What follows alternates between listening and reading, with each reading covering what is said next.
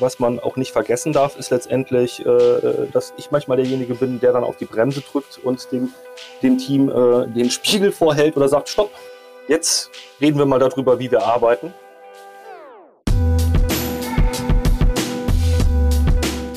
Hallo und herzlich willkommen bei Führung im Fokus, die Kunst im Dunkeln zu sehen. Ich bin Marc Eichberger. Heute habe ich einen Top Scrum Master zu Gast, Florian Latzel von der Rewe Digital. Er gibt uns spannende Einblicke in seinen beruflichen Alltag und erzählt mir und euch, was Agilität bei der Rewe Digital im täglichen Tun einer lateralen Führungskraft bedeutet. Florian hat seine Liebe zu Scrum schon vor über zehn Jahren entdeckt und ist nicht nur als Scrum Master, sondern auch als interner Trainer und Moderator in der Rewe Digital unterwegs. Und letztes Jahr hat er eine Ausbildung zum Wildnispädagogen gemacht. Ich freue mich sehr auf das Gespräch und wünsche euch viel Spaß beim Zuhören. Hi Florian, schön, dass du da bist. Moin. Moin Marc. Du, ich habe es gerade eben in der Vorstellung gesagt, du bist jetzt seit letztem Jahr Wildnispädagoge. Und da frage ich mich und jetzt dich, welche Parallelen gibt es denn da zu dem Job als Scrum Master oder gar keine bei der Rewe Digital? Also meine erste Idee, weshalb ich die Ausbildung überhaupt gemacht habe, war mal, dass ich mir gedacht habe, ich mache mal nichts, was eigentlich damit zu tun hat. Das war so der erste Gedanke, nämlich nur was für mich. Äh, da sind wir aber eigentlich auch schon wieder beim Thema. Nur was für mich. Ähm, es ist letztendlich äh, einfach so ein uraltes Thema, was mich äh, wirklich lange, lange gereizt hat, da in dem Bereich eine Weiterbildung zu machen. Und mittlerweile kann ich sehr viele Parallelen zur Selbstführung äh, und zur Führung irgendwie ziehen. Ähm, tatsächlich äh, Defokussierung ist ein ganz wichtiger Punkt. Ähm, Natur ist ein ganz wichtiges Tool da habe ich mittlerweile auch ein paar Ideen zu, wie man damit noch arbeiten könnte. Aber erstmal hatte das gar keinen Hintergrund und mittlerweile entdecke ich da immer mehr Möglichkeiten, wie man das irgendwie verbinden kann. Oh, wie spannend.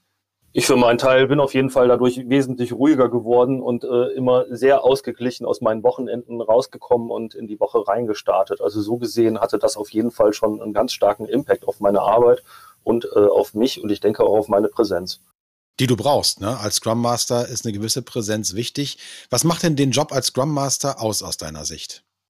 Oh, was macht den Job aus? Äh, ich, ich glaube, man, man muss ihn erstmal, man muss ihn machen wollen. Ähm, das ist ein wichtiger Punkt. Ähm, was es noch ausmacht, ist, glaube ich, auch das äh, entsprechende Menschenbild, was man ähm, hat oder mitbringen sollte. Und ein gewisses Fingerspitzengefühl äh, für, äh, für Situationen. Ähm, tatsächlich, was mache ich in welchem, in welchem Punkt, wo nehme ich mich zurück, wo gehe ich nach vorne, ähm, das permanente Abwägen, ähm, äh, tatsächlich im Hintergrund zu sein, aber trotzdem irgendwie präsent zu sein, ähm, das, macht den, das macht den Job aus. Und tatsächlich halt auch ein ganzes Potpourri an möglichen Aufgaben, die man machen kann wenn man jetzt klassisch Scrum Master sieht, sieht man ja erstmal nur das Scrum-Team. Ähm, mhm. in der Regel gibt es da noch viel mehr als das. Ähm, also wenn man sich jetzt nur und äh, wenn man sich jetzt nur auf das Framework Scrum beschränkt, dann gibt es ja auch noch irgendwo die Organisation. Und es gibt ja irgendwo auch in diesem äh, klassischen äh, Scrum Master, Scrum Konstrukt den Product Owner. Das sind letztendlich lauter Betätigungsfelder, die das Ganze schon wieder sehr abwechslungsreich und spannend machen würde ich sagen. Ja. Und auf das Menschenbild würde ich gerne im Laufe des Podcastes nochmal eingehen. Ich glaube, das ist ganz, ganz wichtig, auch im Hinblick auf Führung. Auch darauf werden wir heute nochmal zu sprechen kommen. Ähm, aber du hast gerade über Framework gesprochen, das Scrum Framework. Nun gibt es aber ein, auch den noch übergeordneten Rahmen und um den geht es heute, nämlich den agilen Kontext. Das heißt, wenn du morgens zur Arbeit fährst, dann fährst du hinein in einen agilen Kontext. Was heißt denn für dich agil? Oh, was heißt für mich agil?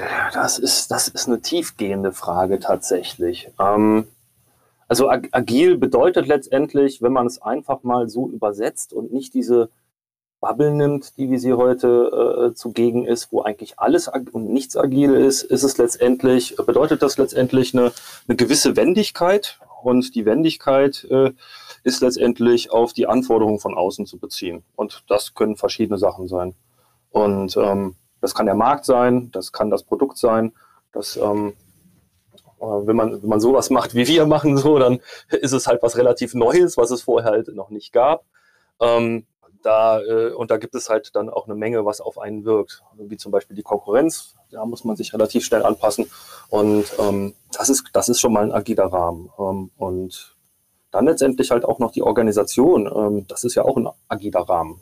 Ja, genau. Gewollt ein agiler Rahmen. Und ähm, so, äh, wir reden ja über ein sehr, sehr junges Unternehmen, wenn man es so möchte. Die Rewe Digital ist ja noch nicht so alt. Ja, äh, genau. Da, da, da, ist tatsächlich die, äh, die Agilität äh, äh, seit dem ersten Tag da. Und ähm, das ist halt auch etwas, was man ähm, merkt. Und äh, das war für mich halt auch ein Grund, äh, dass ich mich entschieden habe, tatsächlich hier zu bleiben. Also bei der, bei der Rewe Digital oder anders gesagt, fest anzuheuern.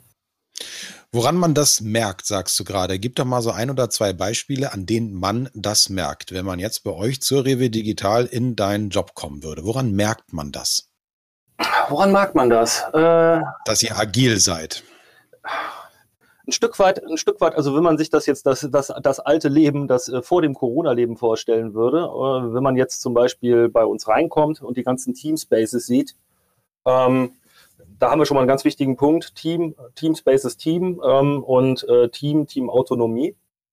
Man, man sieht ein fleißiges Werkeln, was letztendlich erstmal total von außen total äh, random und chaotisch aussieht. Aber es hat alles sein System. Und äh, an der Stelle steht halt auch da die Teamautonomie und ähm, äh, tatsächlich halt da eine Klammer. Und ähm, das ist halt auch eine gewisse Art von Agilität. Daran kann man das, glaube ich, ganz gut sehen. Gehen zehn Teamspaces, zehn, zehn verschiedene Boards oder an manchen Stellen halt irgendwie auch äh, äh, unter Umständen nur acht Boards, weil ein Team das irgendwie auf einem Bildschirm macht und sich das ähm, ganz anders vorstellt, den Prozess zum Beispiel umzusetzen oder Teile aus dem, aus dem Scrum-Framework zu adaptieren. Ähm, die Teamspaces sind anders gestaltet. Ähm, das sind eigentlich nur äh, optische Sachen, aber ich finde, daran kann man es halt auch schon sehen. Ähm, ein Stück weit halt auch äh, seine Umgebung mitzuprägen und seinen Teamkontext irgendwie eigen zu leben, also mhm. oder selbst zu verwirklichen. Mhm. Das ist für mich, das ist für mich irgendwie ein Punkt der Agilität und man merkt es halt auch schon an der Stimmung, wie die Menschen auf einen zugehen. Ähm, mhm.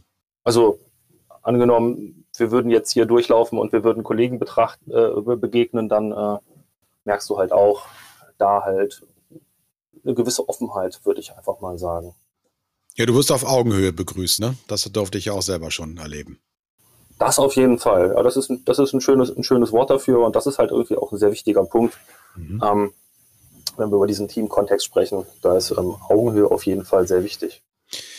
Dieser Podcast ist ja auch für viele Führungskräfte und viele wünschen sich eigentlich echte Agilität, nutzen vieles aus dem, was du in Bubble genannt hast ähm, und nennen es dann agil, weil ihnen manchmal auch gar keine andere Möglichkeit bleibt, um überhaupt erstmal damit anzufangen.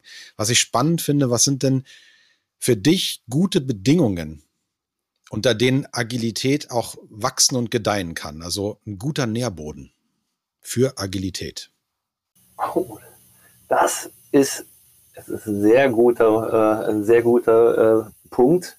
Da kommen wir tatsächlich ans Eingemachte. Äh, ich, ich glaube tatsächlich, äh, dass es eine gute oder nein, es ist eine Grundvoraussetzung, dass das Unternehmen das erstmal will und dass es kein Lippenbekenntnis ist und äh, dass ähm, da halt auch klar sind, ist, was die Konsequenzen sein können, je nachdem, was man im agilen Bereich macht. Ähm, das hat damit in vielen Teilen zu tun, dass man äh, äh, äh klassische, äh, klassische ähm, Managementstrukturen, würde ich jetzt einfach mal sagen, aufweicht oder Hierarchien abbaut, ähm, dass man Verantwortung abgibt und ähm, dass es äh, an der Stelle halt irgendwie auch mehr, mehr Kommunikation in alle Richtungen gibt. Und ähm, tatsächlich, dass man halt auch an der Stelle zulässt, ähm, dass es eine gewisse Selbstorganisation gibt, weil ansonsten kann das nicht funktionieren. Ähm, da widerspricht sich an vielen Stellen, denke ich, dieses, diese, äh, nennen wir es mal einfach diese, diese tradierte Welt, mhm. ähm, wo letztendlich äh, irgendwo in der Pyramide ein Chef steht. Ich meine, Chef gibt es überall, den gibt es auch bei uns aber tatsächlich, dass man halt, ähm, dass man halt äh, äh, relativ schnell an seine Hierarchiegrenzen stößt und dann nach oben kommunizieren muss, während bei uns äh, sehr viel ähm, tatsächlich dann auch auf Augenhöhe passiert. Ähm, ob es jetzt die Kommunikation in andere Teams rein ist oder mit, mit ähm, anderen Rollen. Ähm, in der klassischen Zusammenarbeit merkt man das sehr häufig, dass man dann ähm, gemeinsam zu einem Ergebnis kommt. Mhm. Das wäre auf jeden Fall äh, ein so ein Punkt, den ich äh, da irgendwie auf jeden Fall hervorheben möchte. Viel Autonomie habe ich gerade gehört, auch dem Team äh, viel an Selbstorganisation überlassen. Ähm, da bin ich neugierig und würde gerne nachfragen. Wir beide haben uns ja mal kennengelernt bei einem Workshop für Führungskräfte. Genau. Und nach kurzer Zeit stellte sich heraus, du bist Scrum Master.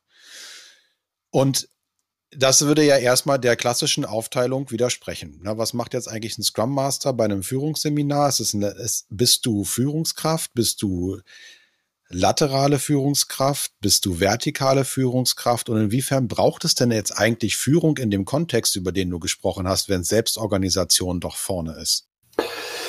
Das ist, das ist auch ein sehr schöner Punkt. Also ähm, erstmal, ich würde das Thema laterale Führungskraft schon bevorzugen. Ähm, am Anfang hatte ich überhaupt Bauchschmerzen mit dem Problem, äh, äh Bauchschmerzen mit dem Begriff Führungskraft. Äh, das habe ich aber abgelegt. Das ist so, eine, so, ein, so ein Glaubenssatzding, was mit meiner Vergangenheit und meiner Selbstständigkeit zu tun hat an der Stelle. Ähm, wofür braucht es denn letztendlich den Scrum Master? Das ist, wenn man es auf den Scrum-Teil runterbricht, ähm, ist der Scrum Master derjenige, der außerhalb des Teams und des operativen Geschäftes und außerhalb des Produktes ähm, zum Beispiel nur den, sich nur den Prozess anguckt. Wird der Prozessrahmen gehalten? Also jetzt in dem Fall den, den Scrum-Prozess oder wie es irgendwie, wie es an der Stelle mit dem Scrum-Prozess läuft. Ähm, ein ganz anderes wichtiges Thema ist der, das Team an sich. Ähm, dass das Team läuft, ist meine Aufgabe. Also, na gut, das kann man jetzt, das, es hört sich erstmal komisch an, äh, dass das Team ein vernünftiges Team ist und die Rahmenbedingungen stimmen. Das ist letztendlich meine Aufgabe. Also Teambuilding ist ein riesengroßer Faktor. Ähm, äh, die, und was auch eine große Aufgabe bei der ganzen Nummer ist, ähm, was man auch nicht vergessen darf, ist letztendlich, äh, dass ich manchmal derjenige bin, der dann auf die Bremse drückt und dem dem Team äh, den Spiegel vorhält oder sagt, stopp, jetzt reden wir mal darüber, wie wir arbeiten. Jetzt reden wir mal darüber, wie es uns geht. Ähm, jetzt reden wir mal darüber, wie es in unserem Prozess läuft. Und ich einfach den Raum aufmache zu einer Reflexion und an der Stelle dafür sorge, dass es halt die entsprechende Feedback-Schleife gibt. Ich glaube, das ist ein sehr wichtiger Punkt, den man ähm, immer gerne ausblendet. Und äh, an vielen Stellen wird es auch darauf reduziert, dass äh, man sowas wie ein Feel-Good-Manager ist. Ähm, das ist runtergebrochen, aber manchmal auch ein Bestandteil. Natürlich bin ich da, bin ich, bin ich auch gut darin, ähm, ein gutes Klima zu machen. Andererseits bin ich auch gut dafür, äh, und das mache ich dann auch gerne, jetzt einfach mal die ähm, Gewitterwolke, die da im Raum steht, anzupieksen, damit die sich entlädt. Ähm, ja. Das gehört halt auch zu meinen Aufgaben. Und ähm, möchte halt auch generell, ähm, das ist natürlich nichts, was man erzwingen kann, aber im Optimalfall ist, ist es durch ein Vertrauensverhältnis auch so, dass ich ein Ansprechpartner für meine Teammitglieder bin. Ähm, das schließt die Entwickler genauso wie den Product Owner ein, wenn man in einem klassisch, klassischen Scrum-Kontext arbeitet. Mhm. Das klingt für mich wie äh, moderne, nötige, aktuelle Führungsaufgaben. Und offensichtlich braucht es dazu aber nicht unbedingt Hierarchie, sondern eben auch euer Framework. Wie siehst du das mit der Hierarchie? Also ich, ich glaube, die Hierarchie kann man an der Stelle weglassen, wenn wirklich ähm, klar ist, was man macht.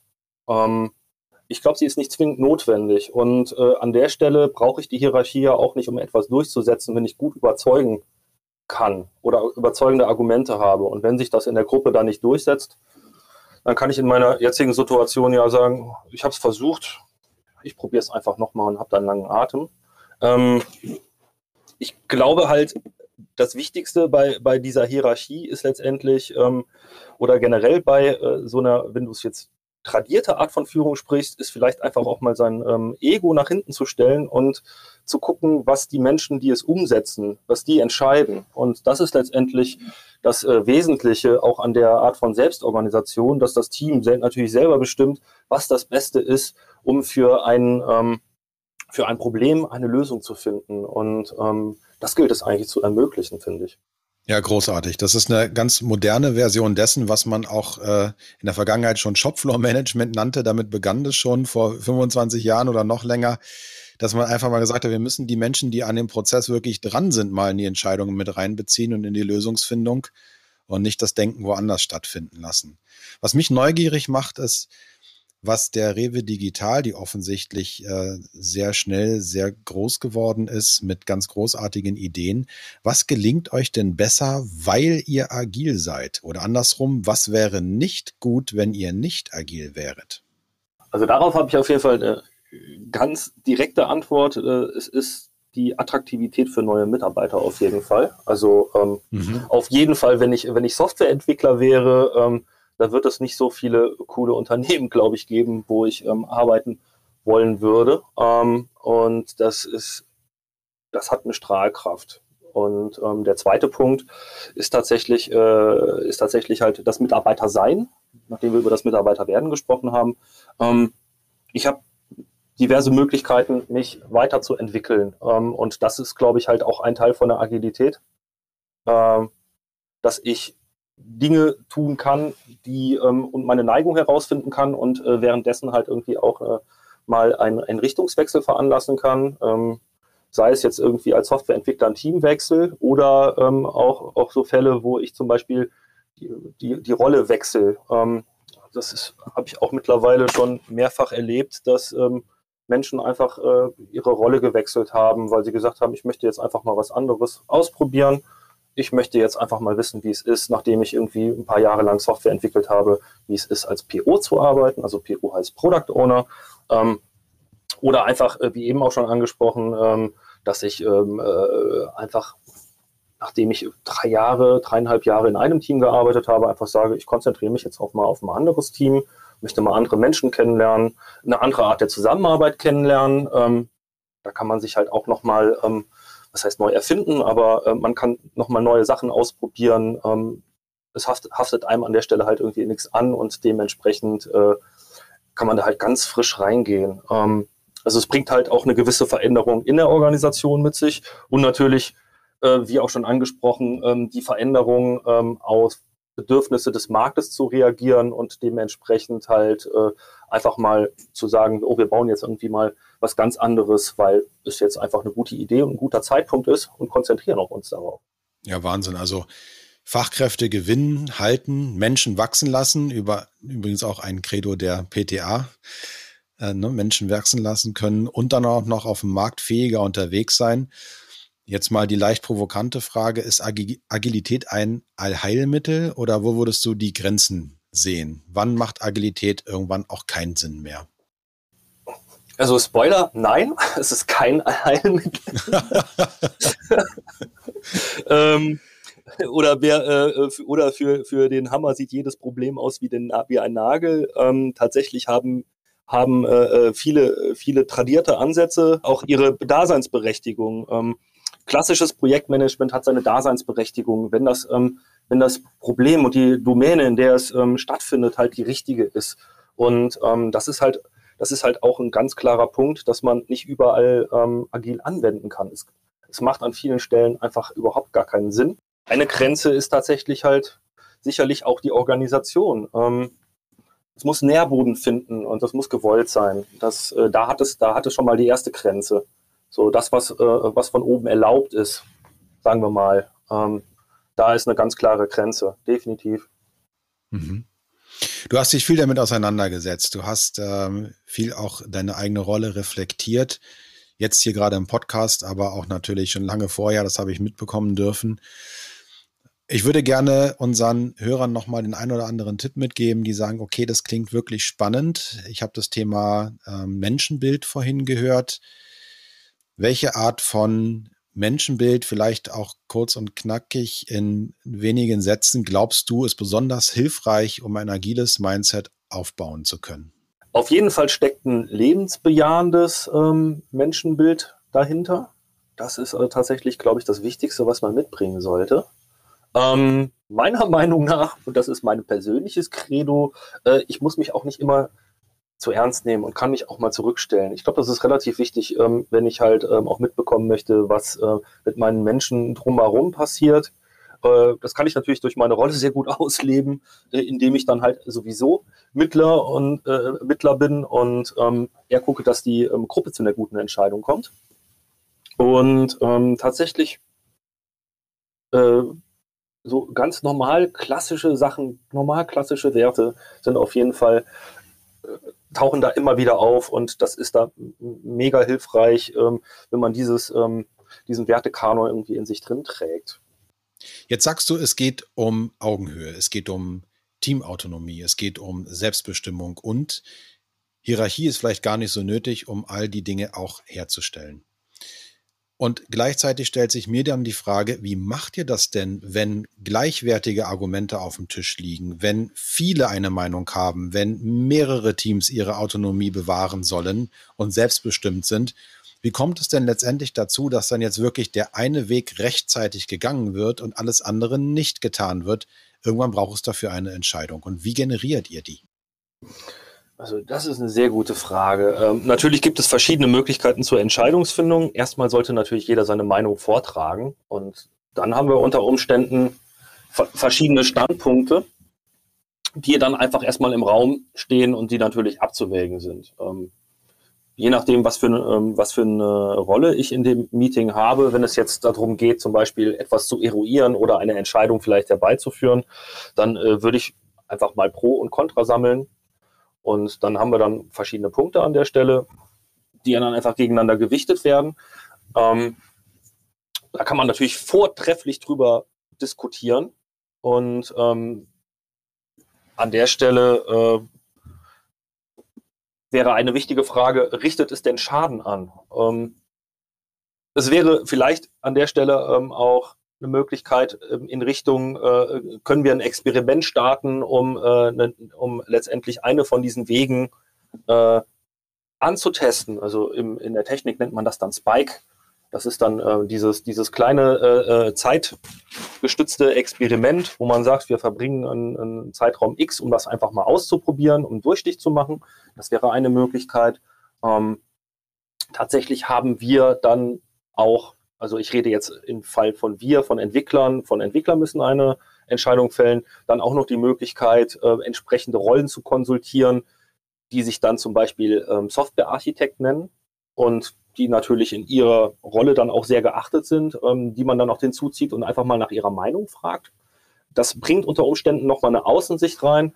Ähm, an der Stelle soll, soll, soll auch gesagt sein, wenn, und das ist jetzt wieder meine persönliche Meinung, wenn man die Rolle gut lebt, ähm, dann ist es eine konsultierende Rolle, die einfach ähm, ihre Meinung dazu abgibt oder vielleicht halt irgendwie mal den Zeigefinger auspackt und warnt oder vor Risiken warnt, ähm, aber keine, äh, keine Rolle, die ähm, etwas konkret vorschreibt. Ähm, das wäre halt wäre so ein möglicher Korridor, in dem man sich bewegt. Ähm, ein anderes Ding wäre, ich würde halt, würde halt dieses Ding durchmoderieren durch einen Entscheidungsfindungsprozess mhm. und versuchen mit Paraphrasieren ähm, äh, oder mit äh, Perspektivwechsel, dass äh, man, äh, dass man äh, an der Stelle den, denjenigen, der den ähm, einen Vorschlag gemacht hat, mal versucht, äh, den Vorschlag des anderen ähm, aus seiner Sicht zu sehen, ähm, einfach mal um die verschiedenen Standpunkte besser auszuleuchten ähm, und so ein ganz großes holistisches Bild an der Stelle zu bekommen. Mhm.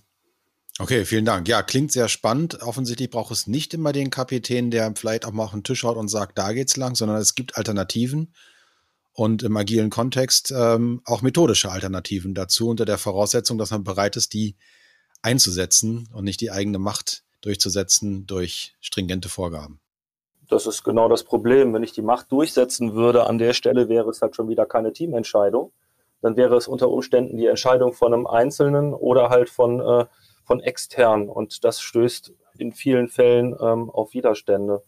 Ähm, wichtig ist es, dass, es am Ende eine Entscheidung ist, die ähm, getragen ist. Ich sage jetzt einfach mal getragen, mit der alle ähm, mit einem gewissen Widerstand und Widerstand heißt an der Stelle, dass es nichts ist, was Schaden anrichtet, leben können.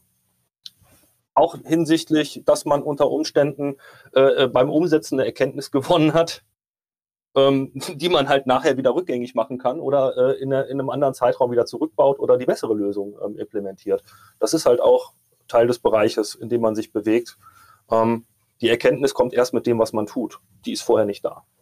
Ja, und damit hast du ja eines der Kernelemente einer lernenden Organisation gerade genannt, äh, die ihr damit ja auch abbildet. Wenn jetzt unsere Zuhörer, Führungskräfte ihres Zeichens, ähm, männlich und weiblich natürlich sich äh, dem Thema mehr zuwenden wollen. Ähm, was wäre dein Tipp, dein ganz konkreter Impuls für unsere Hörer? Womit lohnt es sich, gut anzufangen, um das Thema Agilität auf einen soliden Boden zu stellen? Äh, vorausgesetzt, dass der Wille äh, natürlich da ist, ähm, sich selbst dann mit dem Thema auseinanderzusetzen und das jetzt nicht irgendwie nur als Karrierefahrt zu nehmen, sondern auch das wirklich zu wollen. Ähm, könnte eine Zertifizierung etwas Praktisches sein, dass ich geballten Wissen bekomme. Ähm, da gibt es eine, mehr, eine Menge Anbieter. Ähm, die Zertifizierung alleine ist meiner Meinung nach aber noch kein Qualifizierungsmerkmal. Das Zweite, was ich ähm, da noch zusätzlich oder ähm, auch empfehlen würde, ist tatsächlich, ähm, besucht eine Scrum User Group in eurer Nähe. Mittlerweile sind die ja alle in eurer Nähe, weil wir ja nicht mehr an Orte gebunden sind. Ähm, äh, ob es jetzt das Thema Scrum als Scrum-Tisch ist oder ähm, ein Agile Meetup oder, oder, oder. Base Spoiler, da habe ich eine Liste zu, zusammengestellt, die findet ihr auf meinem Blog. Ja, super, du hast einen Blog. Ähm, mit Meetups auf jeden Fall, ja, genau, in Nordrhein-Westfalen ähm, eine ganze Menge Meetups, die ist sogar relativ aktuell. Ähm, da habe ich Meetups in verschiedenen Städten verlinkt. Ähm, so findet ihr auf jeden Fall einen Austausch äh, mit anderen Gleichgesinnten. Das äh, erweitert auf jeden Fall den Horizont und man kann sehr viel lernen. Ähm, und äh, ein ganz wichtiger Punkt meiner Meinung nach ist tatsächlich einfach machen und Glück haben, dass man die Chance bekommt, Dinge zu tun. Ähm, weil dadurch lernt man eigentlich am meisten. Okay. Ja, ich glaube, ich glaub, das ist es. Ich bin nicht der Mensch, der ähm, so viel Literaturempfehlungen raushauen kann. Ähm, die Sachen sind punktuell und zu verschiedenen Sachen. Ähm, Blogs und ähm, Podcasts würde ich noch empfehlen. Ähm, gut reinkommen, gut in das Mindset reinkommen und vor allem auch die Chancen nutzen, wenn sie einem gegeben werden, weil, du hattest es mehrfach angesprochen, wenn es nicht grundsätzlich im Unternehmen gewollt ist und äh, wir auch auf höheren Hierarchieebenen Bereitschaft dazu haben, dann äh, macht es wenig Sinn, mit agilem Mindset in tradierten Unternehmen äh, allein auf weiter Flur zu sein. Das hatte ich äh, vorhin auch nochmal so verstanden. Ne? Okay.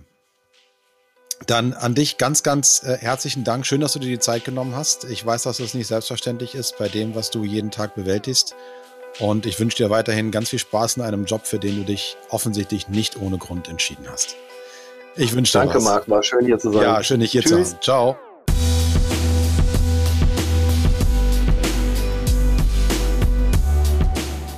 Was für eine Menge an Einblicken und Tipps von Florian. Wie ist das bei euch? Wie seid ihr in den Experimentiermodus gekommen und probiert im Austausch mit anderen Führungskräften agile Methoden auch aus? Wir freuen uns, wenn ihr mit uns ins Gespräch kommt. Hinterlasst uns gerne einen Kommentar oder schreibt uns per Mail. Und wie immer gilt, abonniert uns gerne. Wir hören uns in zwei Wochen wieder.